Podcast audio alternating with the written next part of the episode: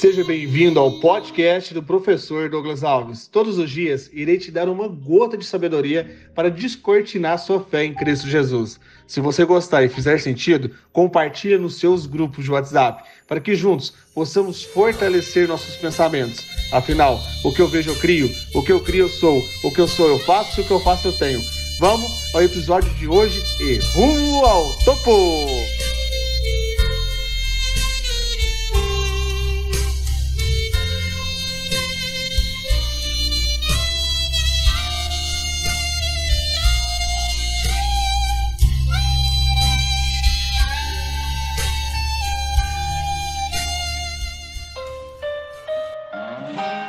18 de agosto, uma quarta-feira poderosa em Cristo Jesus.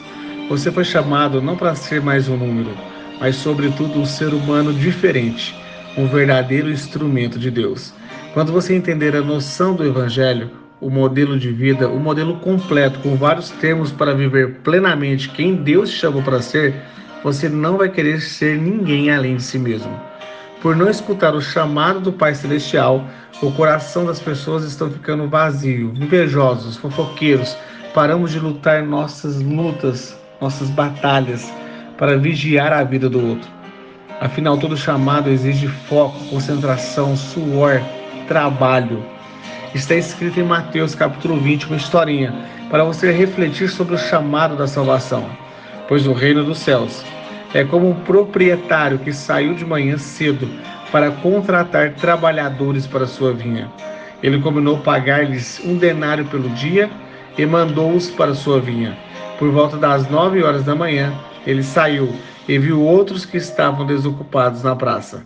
Eles disse: Vão também trabalhar na vinha, e eu lhes pagarei o que for justo. E eles foram, saindo outra vez por volta do meio-dia e das três horas da tarde, nona, fez a mesma coisa. Saindo por volta das 5 horas da tarde, encontrou ainda outros que estavam desocupados. Ele lhes perguntou: Por que vocês estiveram aqui desocupados o dia todo? Porque ninguém nos contratou, responderam eles. Ele lhes disse: Vão vocês também trabalhar na vinha.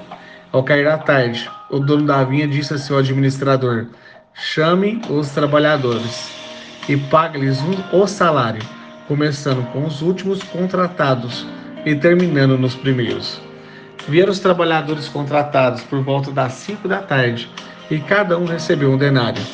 Quando vieram os que tinham sido contratados primeiro, esperavam receber mais, mas cada um deles também recebeu um denário. Quando receberam, começaram a se queixar do proprietário da vinha, dizendo-lhe: Esses homens contratados por último trabalharam apenas uma hora e o Senhor os igualou a nós que suportamos o peso do trabalho, o calor do dia. Mas ele respondeu a um deles: Amigo, não estou sendo injusto com você. Você não concordou em trabalhar por um denário? Receba o que é seu e vá. Eu quero dar o que foi contratado por último, o mesmo que lhe dei. Não tenho direito de fazer o que eu quero com meu dinheiro, ou você está com inveja porque sou generoso? Assim, os últimos serão os primeiros, e os primeiros serão os últimos. Amém, Pai Celestial que nos criou. Amém, Jesus Cristo que nos salvou. Amém, Espírito Santo que nos desperta para o nosso chamado. Jesus Cristo ativa a nossa consciência segundo a vontade de Deus Pai Celestial. Senhor Jesus Cristo, queremos a sua mente.